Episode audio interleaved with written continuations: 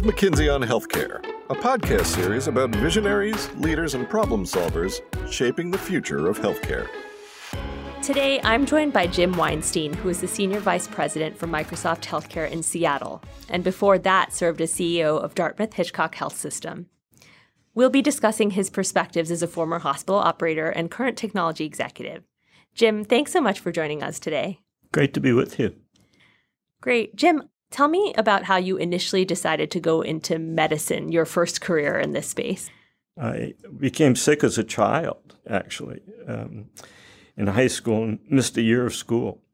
And um, was quite fascinated because nobody could make a diagnosis, but they had me in isolation and said I had some strange illness that they didn't define. And even today, as a physician, I'm kind of curious what it was.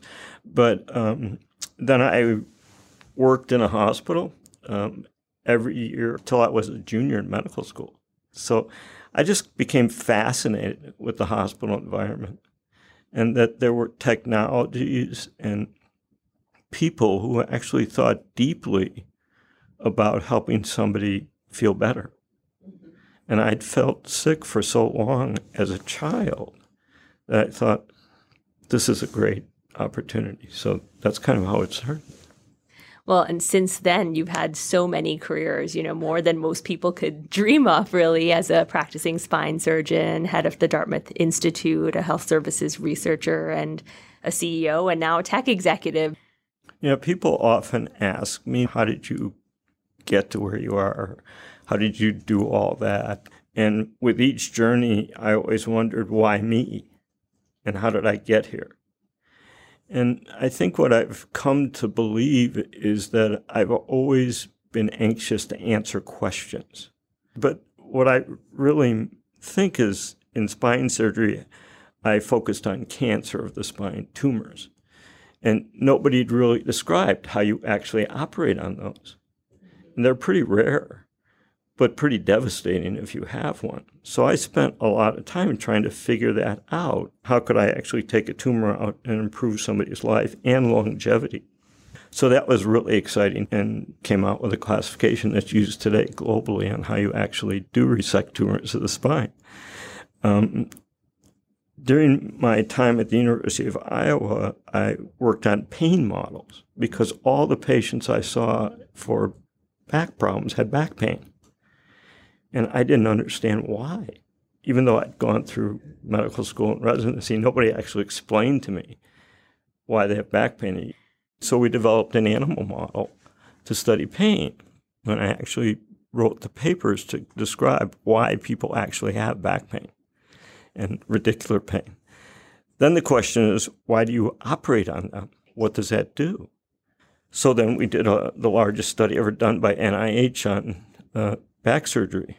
Uh, in the United States, we studied um, several thousands of patients across 14 states, 140 physicians, and came out with some pretty interesting studies that made front page above the fold New York Times. Yeah. So then I studied at Dartmouth and became director of the Dartmouth Institute, which studied healthcare for the United States. And so all of this stuff just happened because I was asking why. And I probably asked too many times and became CEO. I've had a fascinating life before coming to Microsoft. If you think about the last two moves that you made from the Dartmouth Institute to being the CEO of a health system, and then from that to Microsoft, what have been the things that have been most surprising to you? I think that there's somewhat a, a white space between healthcare and tech. And I think as somebody who studied health services research, studied the U.S. healthcare system, I felt like we weren't living the promise we wrote about with the variation in our own system. So my mantra as CEO for seven years was to create a sustainable health system, not a healthcare system. And so if you think about that, um, that's a very divergent path for a healthcare system today. And so, um, and I did studies that said less is more. In spine surgery, for example. And everything we studied in the atlas showed tremendous variation, mostly surgical procedures, but heart failure, uh, bypass surgery, um, uh, stents, I break it down into three uh, specific areas. One is there effective care being provided by our system or our country? And when I mean effective care, things that are evidence based, like aspirin to prevent heart attacks. And there's this supply sensitive issue. Is it because we have more beds in Boston than we have in New Haven that more healthcare is utilized and you're more likely to die? But actually, you're more likely to die living in Boston than New Haven. And is that a supply side issue? So, again, why? So, supply sensitive care was important. So, effective care, supply sensitive care. And the last one is preference sensitive care. And this notion that where two treatments were equal, a patient should have the choice. So I tried to develop a sustainable health system mm-hmm. that embodied let's do effective care and let's have a stream by which that occurs.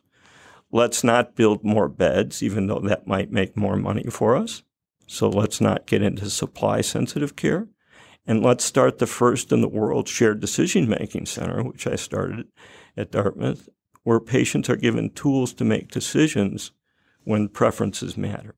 These are some of the smartest people I've ever worked with, but they don't know healthcare. I think the cloud uh, that's out there now, allowing for uh, uh access to things that you don't have to have on premises, security issues, backup opportunities, is incredible. We shouldn't negate that.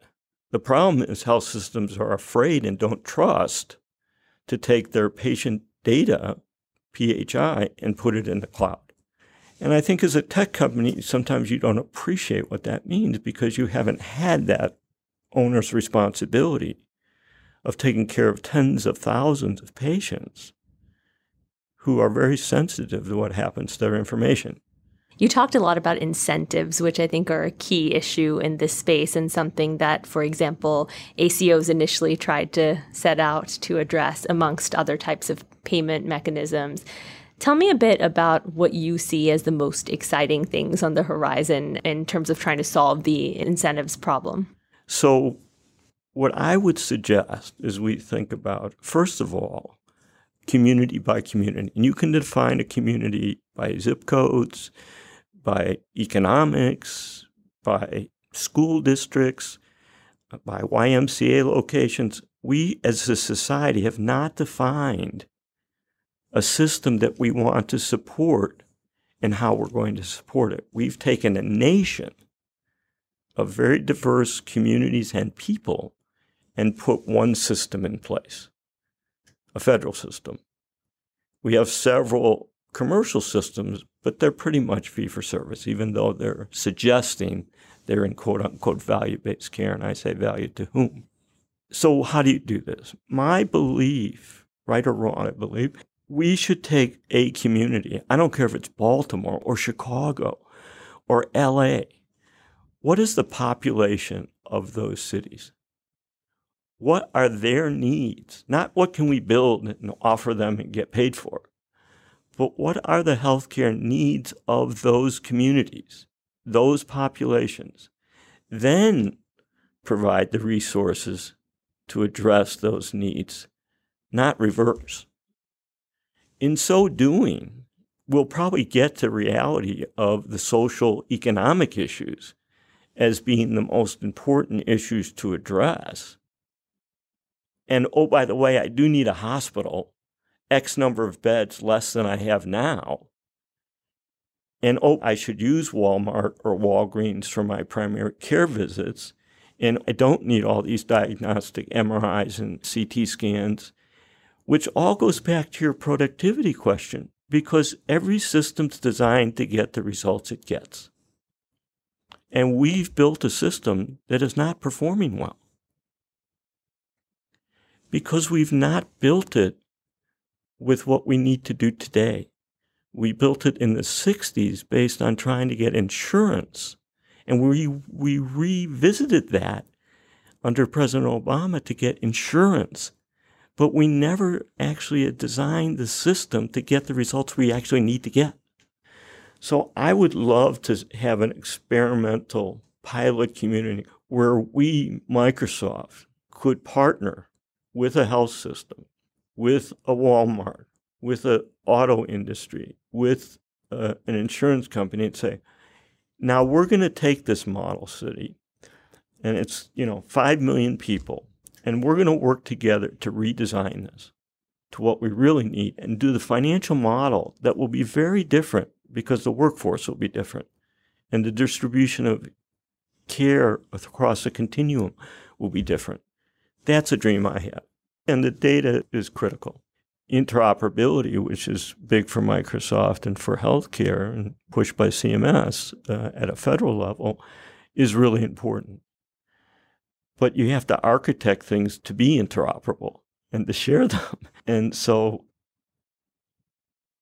I think if we could get, as I said, the food chain and the health systems and the commercial markets that people really visit every day and put all of that data, which then gets to big data and artificial intelligence and machine learning capabilities, then we could actually do something for a society with greater probabilities using the data in the right ways. Well, one way to think about tech, and back to the issue you raised that there's not a tech solution to every problem, you know, and there's also not a match for every tech platform or solution that exists out there today. So, where do you see the exciting avenues for tech to go? I think Microsoft is um, really interested in the efficiencies of the, of the workforce. Um, so, how do you not just become efficient but effective? And I think um, several of the product lines that have been announced by Microsoft, uh, things like Empower MD, that use natural language processing to actually help a physician patient encounter and make it um, so the doctor doesn't have to sit there typing uh, with his back to the patient. Empower, MD, I think, will help to revolutionize that interchange, but I also will be cautious about how fast. Because don't forget, as I well know as a physician and as somebody who led a health system, doctors are very slow to adopt new things despite how wonderful they are. When we implemented the electronic health record, because we were early in this space at Dartmouth, because we went big bang, we, you know, inpatient, outpatient uh, everything. And uh, it was hard. And I had to work in all the spaces because the electronic health record is different in the emergency room, it's different in the operating room, it's different in the clinic, and it's different in inpatient. And, you know, everybody had to be trained, let alone try to do their work. And, you know, I think we've come a long way, and now it's wonderful the gains we've made in such a short time getting information into a system the big issue now is how do you use it? Yeah. And how do we make it useful at point of care? Are tech companies natural partners to healthcare systems and payers and other stakeholders in addressing productivity? And why or why not? I think Microsoft wants to be a natural partner. And I think there's different parts of the health system, as you understand. You know, there's the payer side, which is a very different business of managing claims or talking about benefits. That's where bots and chatbots can be really helpful uh, for uh, patients to check their benefits. The bots can deal with those things quite effectively. And I think on the administrative side of a hospital, same kind of thing. If a patient's calling in to ask questions, you can probably set up a chatbot to do a lot of that effectively.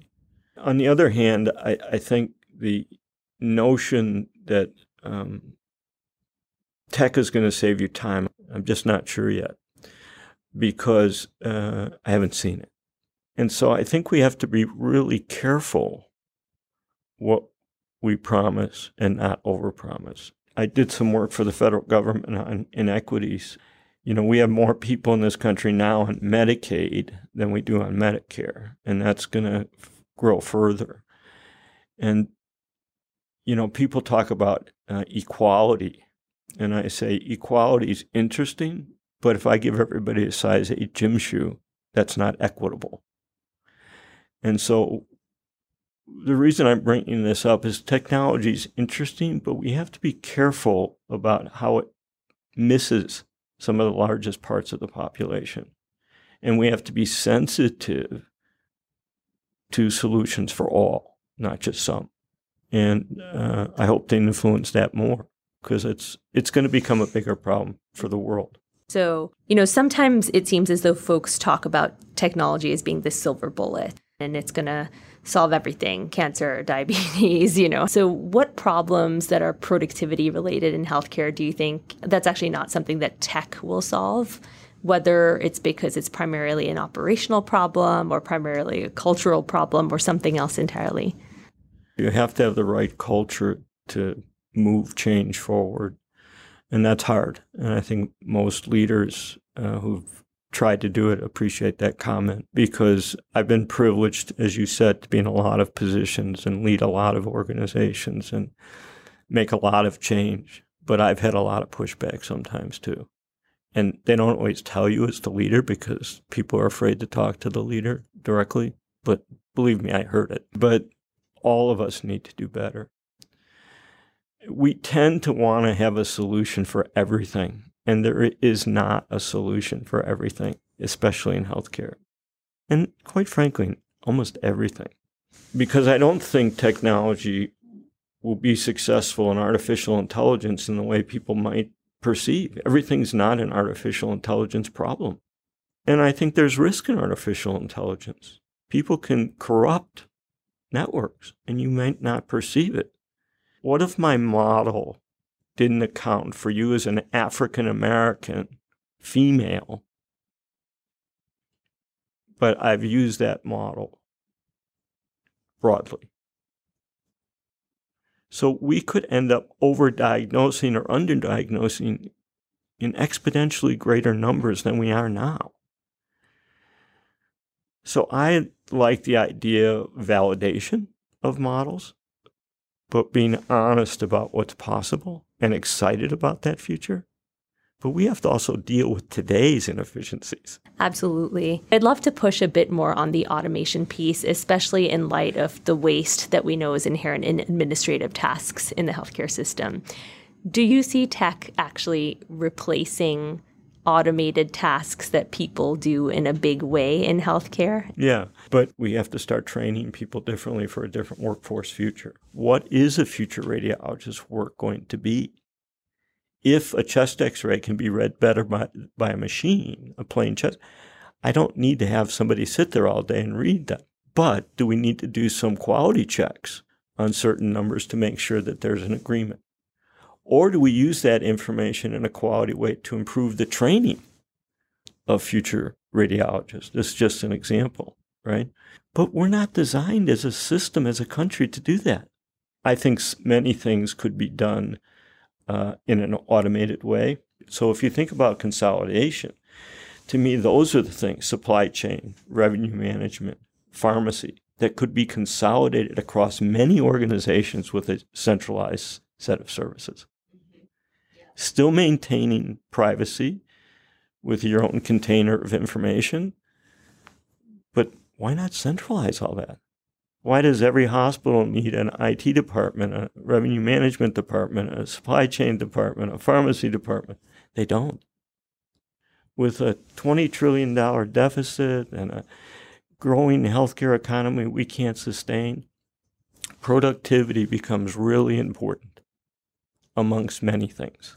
I'd love to ask if you take providers and payers in turn, what would you say to leaders who want to think total transformation for their systems in terms of a productivity journey partnered with tech companies such as Microsoft or other types of players? What advice would you have for them? What would you say they should be thinking about? The inequities in our society are growing. There's a paucity of solutions that are solving the problems for those most in need. And yes, we have drugs that are very exciting and very costly, but they are not a solution for society at large. And so I think these partnerships with the payers and the providers and the pharma and policymakers, oh, by the way, um, are really important right now. I'm hopeful Microsoft will lead much of that. Because to your point about productivity and efficiency, it's in those businesses too, which impact the provider organizations as well. So, my latest role is around strategy and thinking about these issues and data analytics because I think they're the foundation mm-hmm. of the solution set that you're asking about. And so, those payers, which have tremendous power, including the federal government, the VA, need to be critical partners in all the things we're talking about. It is so true. I think we as a society have created this very fragmented and quilted healthcare system to try to cover who we can, um, where we can, you know, and to the level that is tenable at any given point in time, but without really stepping back and thinking about how to do this in a better way. And I think as we looked at the issue of productivity and the the cost of care keeps rising, there really does rise to the top an equity question. People are falling through the cracks all the time or not. And it's going to get greater. And we judge things the wrong way. We need big ideas to share to make everybody's boat rise and move the whole curve to the right and stop regressing to the mean.